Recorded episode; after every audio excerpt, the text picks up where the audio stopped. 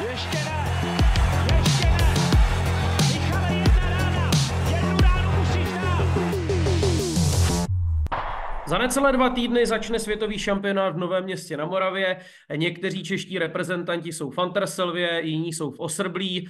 Někdo je doma, třeba Michal Krčmář, ale on je i tak docela aktivní, myslím sportovně aktivní. Nicméně teď je docela aktivní taky u svého laptopu a to proto, že se chce zapojit do další epizody bez dobíjení. Čus.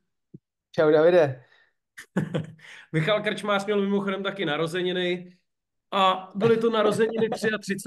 takže všechno najby moc. Ať to jezdí. Díky, díky moc, děkuju. Teď jsi, mě- teď jsi mě překvapil, příjemně, ty jo. Do- Dostal jsi něco hezkého k narozeninám? Hele, dostal, dostal jsem parfém, nebo kolínskou Aha. a, a dostal, teď, teď nevím, teď mě manželka možná uh, přiškrtí, až, až to řeknu, ale dostal jsem i uh, váhu na vážení, kuchyňskou váhu jsem dostal. Proč by tě měla paní přiškrtit? Protože mě už včera jsem si z toho lehce dělal srandu, když přijel vlastně můj brácha za mnou uh, s přítelkyní, tak jsem jim říkal, hádejte, co jsem dostal k narozeninám. a říkal jsem kuchyňskou váhu a když pak odjeli, tak mi říkal, hele, jako vadí ti to, že jsem ti to dala, teď ty to stejně jako doma používáš, prostě ty s tím pracuješ, tak jako, tak jsem říkal, že ne, že to prostě, jsem to říkal ve vtipu, takže v klidu, tak. Budeš ten tak parfém používat i před závody? Prosím? Jestli ten parfém budeš používat i před závodem? Ne, nebudu, nebudu, tyjo. Mě Ne? jako, já maximálně deodorant, nebo ten vždycky, ale jinak jako nesmím být nějak moc převoněný, protože jak pak jako dejchám, tak by mě to vadilo v tom Jo, okysličování. Bimbo je tak nějak přirozeně nějaký voňavý závodník. Na hospodářských novinách se píše, průzkum říká, do 33 let to byla selanka proti tomu, co přijde. Je to věk, kdy člověk málo spí a nic nestíhá. Kristova léta. No, pokud se vám zdá, že život letí až příliš rychle, na nic není dost času a přitom je vám 33, pak zřejmě nejde o zdání. Hm? No, jako letí to rychle, že jo? A ne- Letí to, nejrychleji to no. letí s dětma. Od té doby, co mám Viktora, tak to vidím, jako to je, to je frkot a když si řeknu 33, za chvíli 40, ono to pak skáče, ale cítíme se tak, jak, eh, nebo to je jenom číslo, že jo? Člověk se cítí Tak. mladě, tak je prostě mladý. Tak, hele, ať se někam posuneme. Eh, Ty se chystáš na jizerskou padesátku? Uh, ne, úplně, úplně ne, nebo aspoň doufám, že ne, že v té době budu v Novém městě na Moravě závodit. Jo, že by ses nakonec nenominoval, tak by si mohl zajet No. padesátku. No, ale víš, proč se tě na to ptám? Uh, narážíš na můj trénink v Jízerkách? Ano, ano, viděl jsem na Instagramu příspěvek Michal Krčmář, nějakých 53 kilometrů tam bylo. Jo, přesně tak. Nejhezčí dva dny v roce uh, jsem vychytal na domácí půdě, což se mi dlouho To je nestalo. pravda. Takže opravdu nádherná pohádková zima a ten den jsem se musel i trošku krotit, se přiznám, že opravdu měl jsem v plánu tři hodiny eh, od trenéra a měl jsem takový choutky jako lyžovat mnohem díl, ale, ale prostě plán je plán, tak se ho snažím dodržet. Já to ale úplně vidím, eh, jak jede ten krčmář po těch jizerkách a tam jsou ty hobíci, kteří tě samozřejmě poznají a teď tě chtějí uvyset. To se asi možná děje občas, ne? Hele, já chodím do Jizerek inkognito, já si na schvál neberu žádný reprezentační oblečení, protože Aha. to řeknu úplně na rovinu, to funguje tak, když na sobě nemáš reklamy, tak Aha. ty lidi moc nenapadne, že bych tam jako lyžoval. Takže já když prostě jako jezdím bez reklam v oblečení, tak ano, občas samozřejmě mě někdo pozná, neříkám, že ne, ale je to mnohem lepší, než kdybych na sobě měl reprezentační bundu, tak to si myslím, že by každý, každý jako si to hned propojí. Ale, Hmm. ale jo, občas se to stává, že někdo se jako chytne, protože v jezerkách, mm, tam říkám, tam nechodím jezdit rychlý tréninky, tam chodím prostě jezdit ty dlouhý vytrvalostní tréninky v, v nízkých tepech, takže občas se někdo chytne a, a třeba nějaký úsek se mnou jako chce i jet, nebo je, snaží se jet.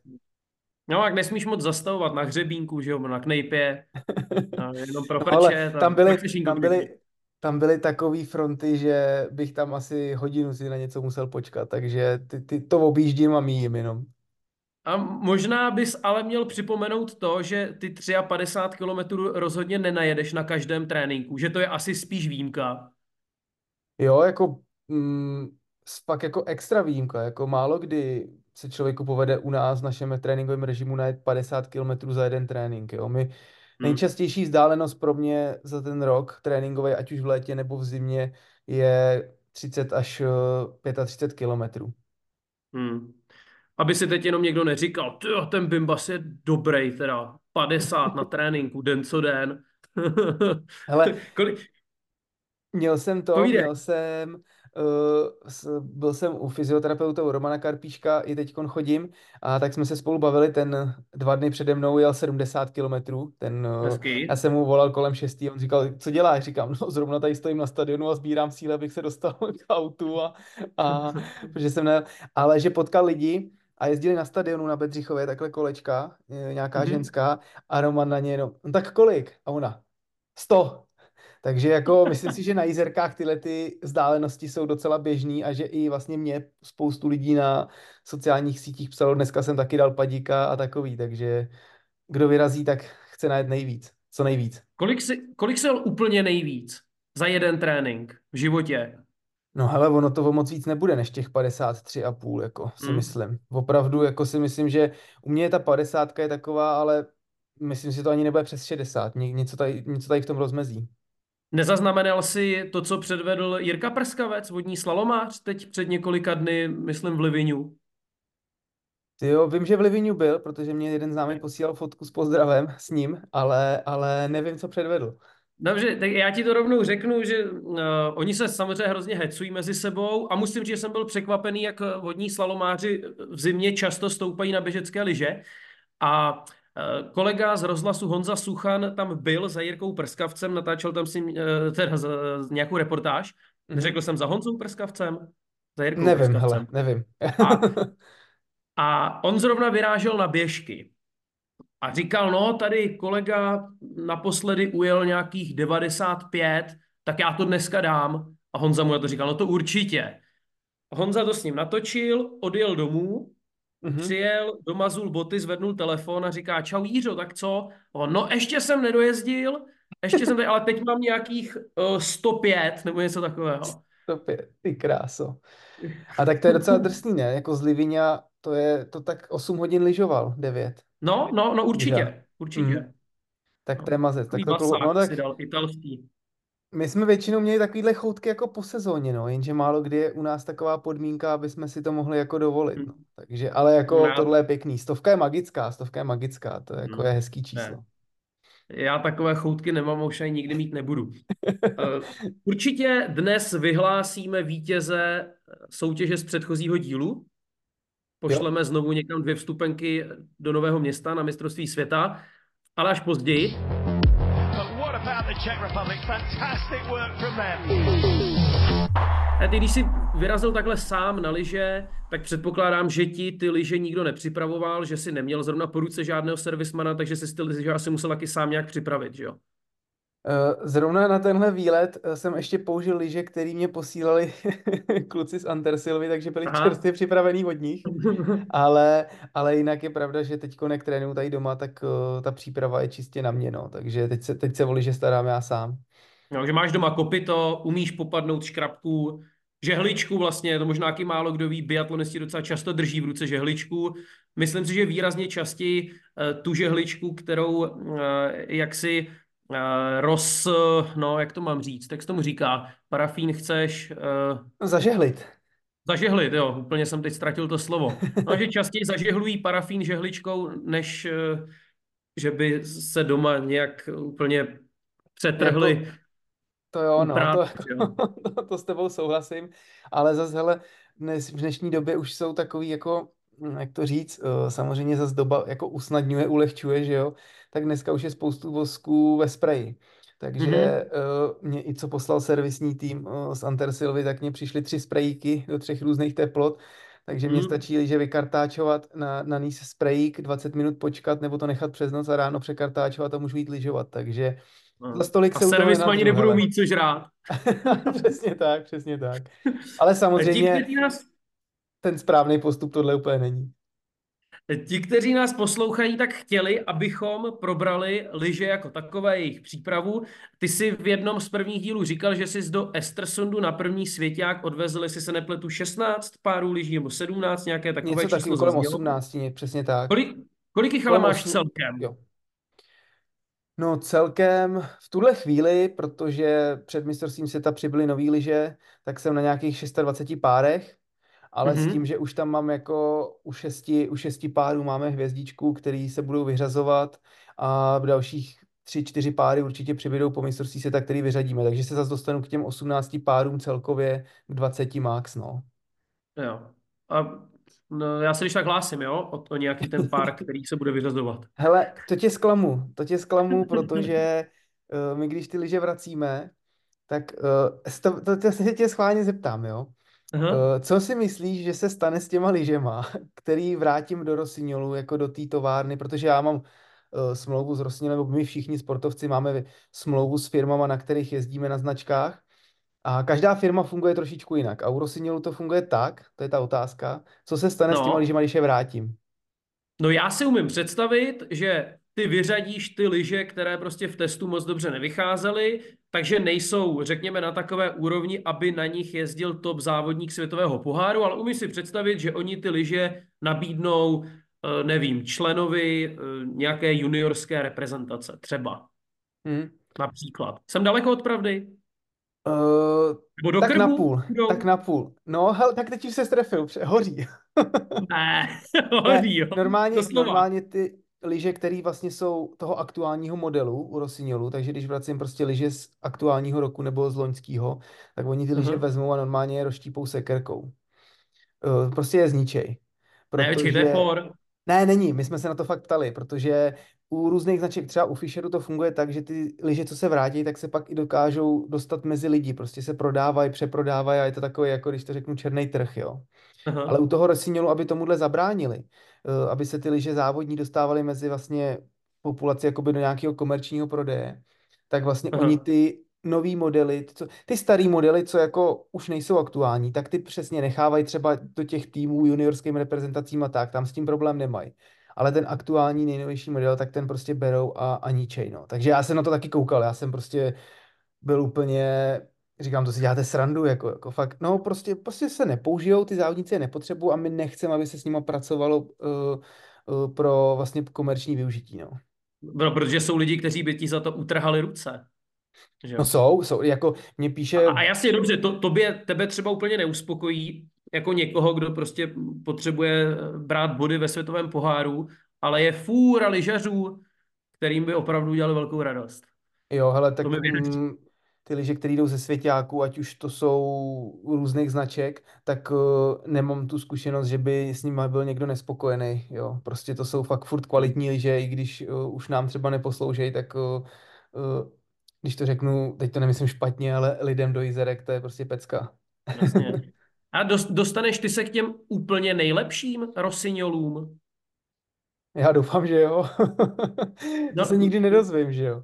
No Ale- jasně, ale víš, ale- na co naráží? Myslím, že když se řekne Rossignol, tak já si z nějakého důvodu vybavím Furkáda, který na Mhm. nich jezdil, jestli se nepletu, celou kariéru. A je mi úplně jasné, že asi ty opravdu špičkové lyže putují k Furkádovi. A jestli je tak. mezi těma lyžema, které jdou k Furkádovi a ke Krčmářovi, třeba nějaký rozdíl. Uh, máš pravdu, jako určitě tam je hierarchie a ty lyže, oni než uh, ta firma, nebo než uh, nám je rozdělej ty lyže, tak uh, oni je sami testují, oni vědějí, komu přidělují jaký pár, jo. Takže mm, vždycky ten závodník, který, čím víš, je ten sportovec postavený ve svěťáku, tím má lepší přístup k lepším lyžím. Aha. já jsem třeba vlastně v půlce své kariéry jsem změnil dílku lyží, já jsem jezdil na 192, 193. Proč? No, přišlo mi, já jsem totiž takový na rozhraní svojí vejškou, 177 uh, Mhm. měřím a prostě jsem takový na rozhraní mezi 188 192, zvládnu v obě dílky jezdit, ale na těch kratších, když jsem to testoval, když jsem si to zkoušel, tak mně přišlo, že jsem prostě takový dynamičtější, takový víc jako, líp se mi na tom lyžuje do kopce třeba. Mhm. těch Ale říká to- se, delší lyže rychleji jede. Jo, to se říkalo, to se říkalo, to jsem řešil dlouhý roky a říkalo se, že vlastně jsou i ty delší lyže jako lepší, protože to je tovární, ten, ta kratší dílka se nedělá tolik, ale za ty roky už se to změnilo. A v tuhle tu chvíli já jsem na 188 a když vezmu čistě biatlonovej nebo loni, co jsem se bavil, tak jsem na nich byl s Pelegrínem vlastně z odběžců Mhm, na lyžích, mhm. tak eh, co mě říkali kluci z Rosiniolu, tak jsme tam byli dvě, dva, tři jména takhle, který dostávali ty top lyže, takže Jo. opravdu na té svý dílce se dostávám k tomu velice kvalitnímu materiálu, si myslím, u těch, 100, u těch delších je to horší, protože tam prostě je spoustu většina těch závodníků jezdí na těch delších. No, já mám výhodu, že jsem trošku menší, tak, eh, takže takhle to funguje a to samé je prostě u těch ostatních značek. U Fisheru eh, rozhodně naši kluci, co jezdí na Fisheru, tak se nedostanou k takovým lyžím, jaký se dostane Johannes Tingnes B. Česká štafeta střílí o titul mistra světa. Hele, jak ty se k těm uh, novým lyžím dostaneš? Skončí sezona a ty si sedneš se servisákem nebo s trenérem a řeknete si OK, uh, chyběly nám tři páry na mokrý sníh a potřebovali bychom taky, nevím, plácnu, dva páry na prašan. Pošleš servisáka do fabriky a on ti je přiveze? Taková je moje Dá, představa. dá se říct, že to je takhle dost podobně funguje. Na, na konci sezóny my si vyhodnotíme, kde nás nejvíc tlačila bota, zároveň uh, si, si to projdeme, protože na každém tom svěťáku je z té dané firmy, jsou servisáci, kteří se prostě o nás starají a přímo za tu fabriku tam zastupují. Takže si třeba i sedne, sedneme s nima a pobavíme se o tom dalším roku. A přesně jak říkáš, prostě se ty lyže objednají. Není to tak, že by byly hned, ale na podzim před další sezónou ty lyže prostě přijdou v těch strukturách hmm. na ty sněhy, které jsme prostě objednali, kdy nás tlačila bota, ale zároveň už v průběhu té sezóny, když to řeknu letos, tak vlastně už letos jsem nějaký dva, tři páry vrátil a zároveň jsem nějaký tři páry nový dostal. Jo, že tam No, funguje i taková ta kooperace během té zimy, kdy prostě, jak oni furt neustále testují ty svoje lyže z továrny, tak když prostě řekneme, hele, tohle necítíme úplně dobře, tady ty lyže nám prostě nejedou, tak oni něco přinesou a třeba to vyjde líp, nechají nám to. Takže je to takový celoroční, jako celoroční spolupráce. Ty ty lyže samozřejmě dostaneš, ale jaká je jejich reálná hodnota? Kolik takové lyže stojí? Já si teda myslím vlastně dokonce, že takové lyže ani nejdou do obchodu, že to jsou ty lyže té úplně, no nechci říkat nejvyšší třídy, to ne, vypadají vlastně stejně jako ty, které jsou v obchodě, ale myslím si teda, že ty, které dostaneš, ty se do obchodu nedostanou, ale kdyby se tam dostali, tak kolik by stály? To je přesně to, jak jsem mluvil u toho Rossignolu, uh, ty lyže, na kterých, na dvou třetinách lyžích, na kterých jezdím, tak uh, to jsou lyže, které jsou vlastně dělané ve Francii, v továrně. Aha. A Rossignol má ještě továrnu ve Španělsku, kde Aha. vyrábí komerční lyže vlastně. Mhm. Jo, takže to je přesně to, že se ty lyže No počkej, jak jako... chci tu cenu? Ty chceš tu cenu. No, a No. to se... já to chci zakecat, protože ji nevím, že jo. Jo, takhle. No tak ne, já si zhruba. myslím, že já si myslím, že zhruba v tuhle chvíli se pohybují nový lyže, běžky i s vázáním kolem 20 tisíc, 18-20 tisíc. Hmm. Ale, ale říkám, jako já tím, jak jsem zhovadělej z toho, že uh, tu spolupráci prostě 10-12 let už jako spolupracuju, takže nesleduju ty malou obchodní ceny na tom trhu, no. Hmm. Kde všechny ty lyže máš? V zimě a pak třeba v létě? Tak v zimě jezdí v kamionu, tam prostě Hmm. Jsou Všech neustále těch jako, 25 párů?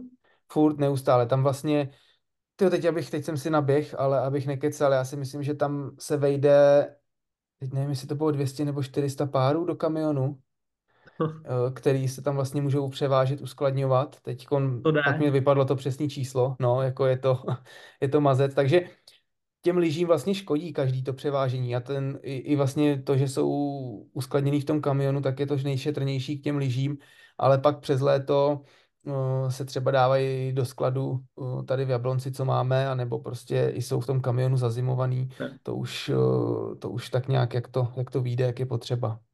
No, tak to v takovém kamionu je pár milionů.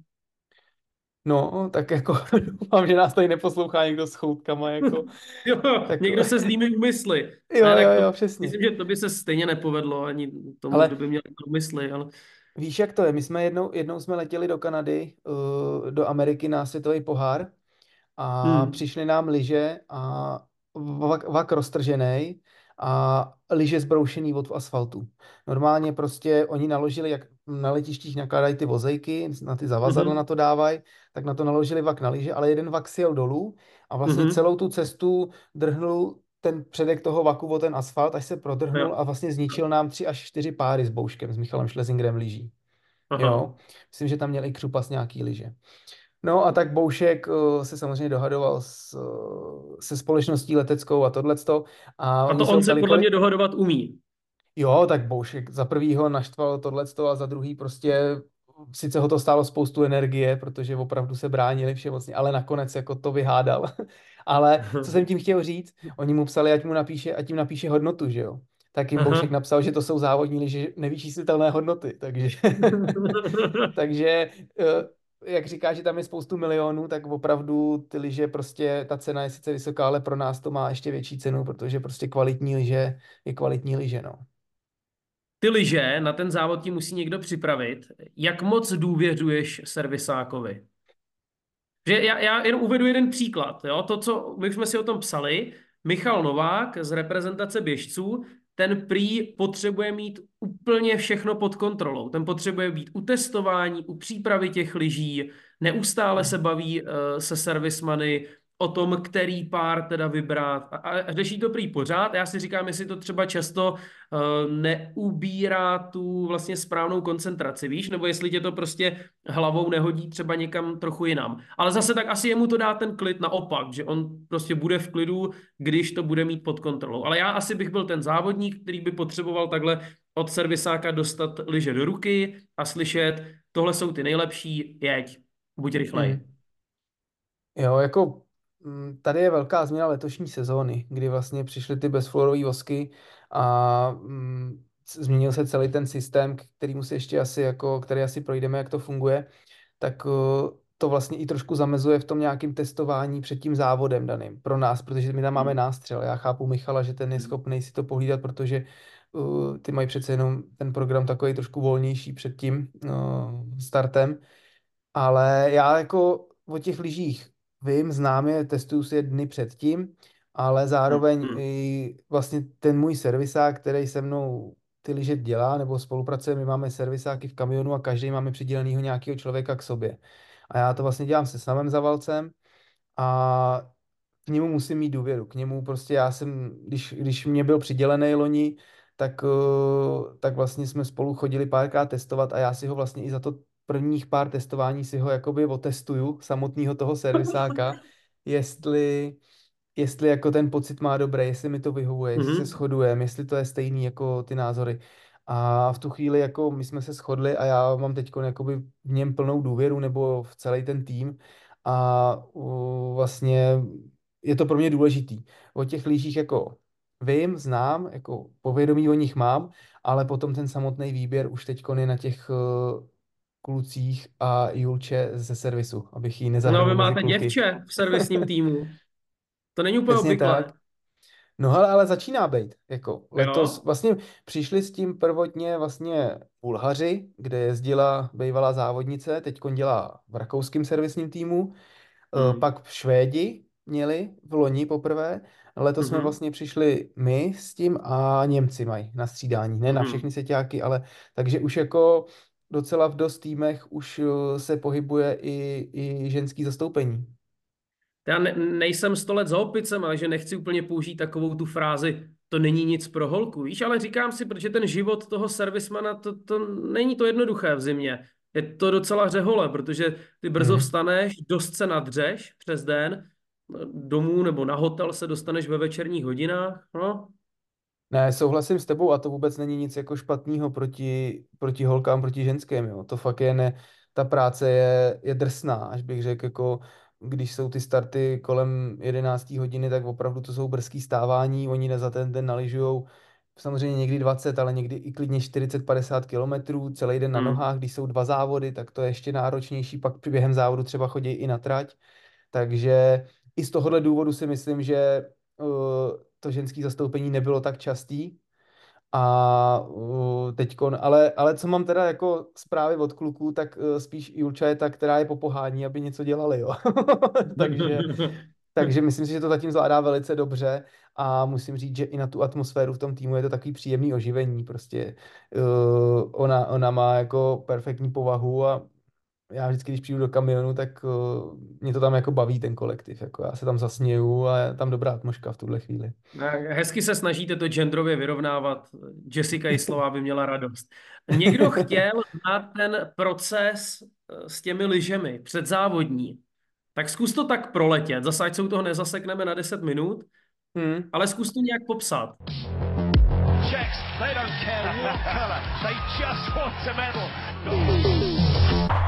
Jo, tak vlastně ten proces začíná třeba dva dny před závodem, kdy z toho balíku těch 20 párů lyží se vezme těch 10 na tu danou podmínku a Protože ty toho... už tušíš, jaké asi tak zhruba bude počasí, Přesně přibližně. tak. Nebudu brát do mínusu lyže na vodu prostě, že jo. Takže vezmu prostě ten, ty, ty lyže, které by tam mohly jet a během těch dvou dnů vyberu nějaký dva, tři páry, které jsou na ten finální den závodní a v ten závodní den ty kluci servisní to vlastně vyberou, vytestujou tu finální lyži. Dřív to bylo tak, že jsem k tomu chodil já, že jsem si tu finální lyži vybral já sám. Teď už to je Hmm. prostě na tom servisním týmu kvůli té přípravě k tomu novému systému a to je to, že vlastně půl hodiny před startem uh, toho daného závodníka musí ty lyže být odezdaný na ten fluorový test, jo, kde Hmm. my pak vlastně ty lyže si bereme až těsně před startem, kde jsou spíchnutý ve stojanu, takže s těma lyžema se prostě už nedá nic dělat. Nemůže se je člověk vyzkoušet, nemůže si je projet, Hmm. uh, jenom si je prostě vezme a čeká, jaký to je, jako jo.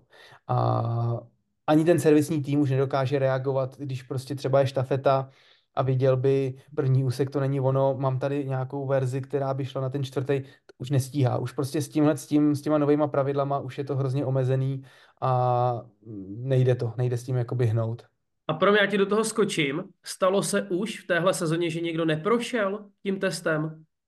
Stalo se na Ibu Cupu, což je vlastně, že jo, Mhm. kon pod svěťákem, tak uh, David Zobl, Němec, uh, ten vlastně neprošel, ale Mhm. Němci stihli ještě uh, donést jako druhý náhradní pár, který už prošel, Mhm. ale, ale tím, že ho nes, nestihli přinést půl hodiny před tím startem, že tam bylo spoždění, tak dostal půl minuty přirážku časovou Aha. uh, ke svýmu času startovnímu, nebo ke Jo, svýmu jo. výslednímu času.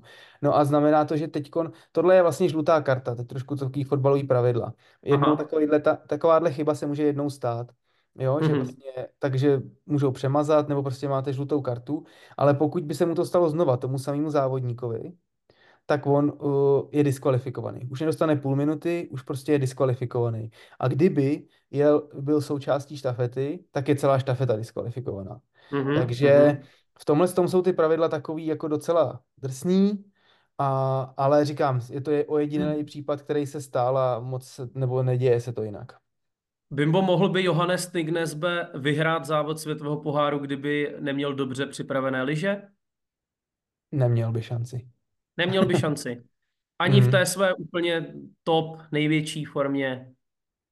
No, jako, tyjo, ono fakt Já si jako myslím, že by neměl šanci. No. No, neměl. Já jsem jenom chtěl říct časový nějaký jako přiblížit.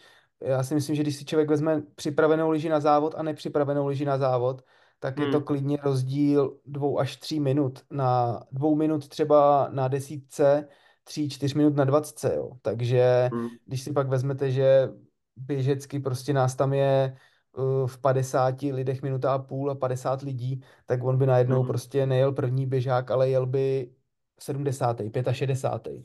Takže myslím si, že to není možný. Jako. Dobrý, loni byl v tak dominantní formě, že by třeba nějaký závod trošku zachránil, ale letos určitě ne, letos není tak dominantní a Já tě trochu popíchnu, jo. Ty po nepovedeném závodě můžeš eh, přijít do mixzony mezi novináře a říct, no mě to nejelo.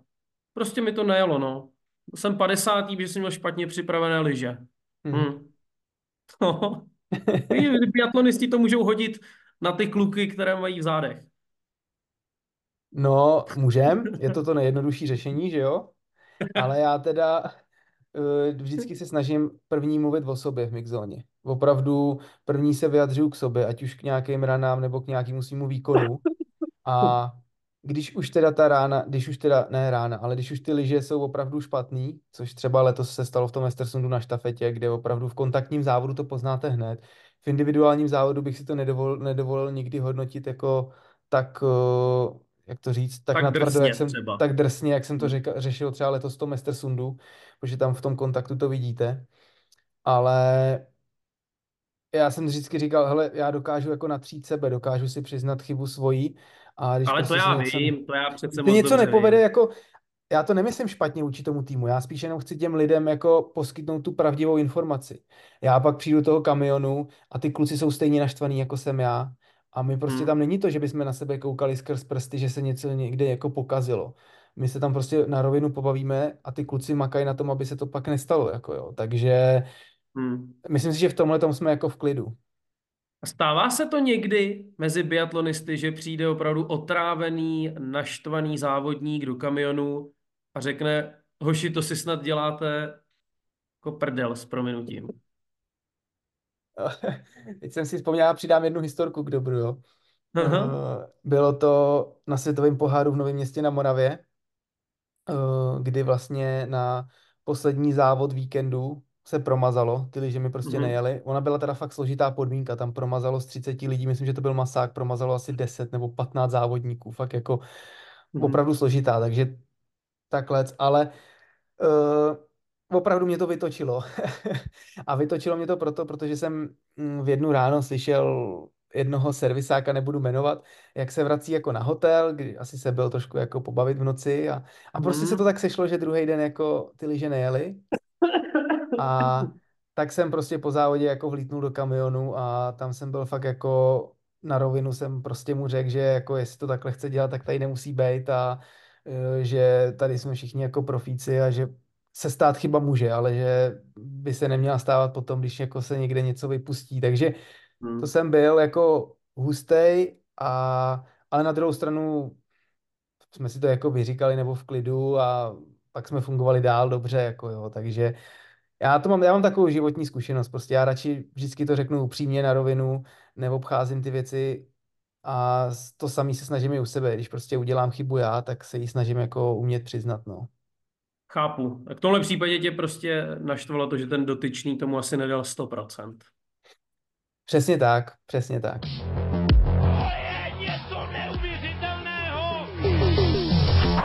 No ať to taky vezmeme trochu z vesela, když se naopak závod eh, skvěle povede, lyže jsou skvěle připravené, tak asi předpokládám naopak, když za servismanem poplácáš ho po rameni a řekneš, kámo, to bylo super, dobrá práce. Tak, to, tak takhle se chodí nejlíp po závodě do kamionu, když prostě víš, že můžeš jako za to, protože s tou kritikou se nechodí dobře, protože víš, že celý den makají, jak jsme se bavili, že jo, ale když se to Mhm. povede, tak prostě i ta nálada v tom kamionu je pak lepší a ale, ale vždycky k tomu dodávám, no ale zase si moc nemyslete, jo, ať jako nespěchnete. ale to, to jako tak odlehčeně, je prostě na tu, na to zlepšení té nálady. Ty jezdíš, jestli se nepletu, celou kariéru na Rossignolech. Proč? Krom jednoho roku v juniorech to tak je. A hele, je to moje srdcovka. Můj taťka dělal uh, u Rossignolu v té době, uh, kdy vlastně jsem vyrůstal. A tak nějak jako maličkej, malej jsem měl prostě Rossignolky a, a tak nějak prostě přirostlo mi to k srdci a už prostě si teď nedokážu představit, že bych uh, tu značku změnil, i když říkám, ne, každý rok uh, prostě jsou tam věci, které nejsou optimální, ale, ale zas uh, ta firma prostě celý život s ní spolupracuju, opravdu v těžké chvíli, když se nedaří mě, tak oni podpořejí mě, takže beru to takhle jako v obou stranou, v obou straně si vycházení vstříc. Ty máš na mé podepsanou smlouvu. Jo, přímo s, s Francií, s Francií. Není A- to jako přes co- český, ale s Francií. A co, co to pro tebe znamená? Nějaké plnění? Pro mě to znamená plnění, plnění, my tam máme fixní částky vlastně, z- podle umístění ve svěťáku, tak máme nějaký bonusy, uh, Mhm. jakoby finanční za to, že na těch Mhm. líčích závodíme. A jinak pro mě to plnění A, a jenom tom... promiň, to mě, to, mě, to Mhm. mě zajímá, snad to není drzý dotaz. Je to pro tebe zajímavá částka? Jo, je, je to za mě... Za... Já Je? jako nemám, Je? nemám problém, hele, zmínit, jako kolik to je. Uh, tam vlastně, No, když... tak to mě zajímá. když vlastně jsem, uh, já v tuhle chvíli jsem se dostal vlastně na pozici závodníka, kdy, i když jsem mimo třicítku v celkovém, tak dostanu ten bonus, ale vlastně Mhm. když, uh, když jsem jako 16. a horší, tak tam mám 5000 eur za sezónu jako bonus od Rossignolu. Mhm. A když tam Mhm. pak jdeš nahoru, když jsi 13. ve svěťáku, tak tam to je pak myslím 10 a takhle to stoupá. A máme tam pak i za jednotlivý uh, umístění do top 6 uh, odměny uh, finanční. Jo. Tisíc euro tam je, pak jako za, za olympijskou medaili si pamatuju, že to bylo kolem 10 tisíc euro odměna od Rossignolu jenom. Hm. Takže, takže ty částky jsou, částky jsou fakt jako zajímavý a určitě jako to jsou, není to tak, že bych jako si řekl, no to tam někde jako, to vůbec ne, jako je to pro mě zajímavá částka. Teď si úplně vymyslím situaci, která se stejně nikdy nestane, jo, nikdy na to nedojde. Ale kdyby si takhle řekl, ty mně se tady líbí ty žluté fišerky, nasadil si je na nohy a jel závod, za jak dlouho to někdo pozná? No, asi, asi. Hele, ještě by mě ani nepustili do start, na start, protože vlastně před každým startem, před každým startem jsou právě ty servisáci, co se o nás starají na svěťákách z těch firem, tak oni jsou i na startu a oni vlastně kontrolují poslední nazutí, nazutí té liže a Aha. na jakých lyžích jedeme, oni si vedou statistiky, takže když bych tam asi nakráčel s fišerkama, tak uh, by, by asi takhle vzal tu smlouvu a jenom by takhle škubnul. Jako. a, ještě by mě, a ještě by mě přišla masná pokuta, si myslím určitě, protože to, to v té No. smlouvě taky je. no, tak to neskoušej. Pojďme k té soutěži, teda. Kdo uspěl?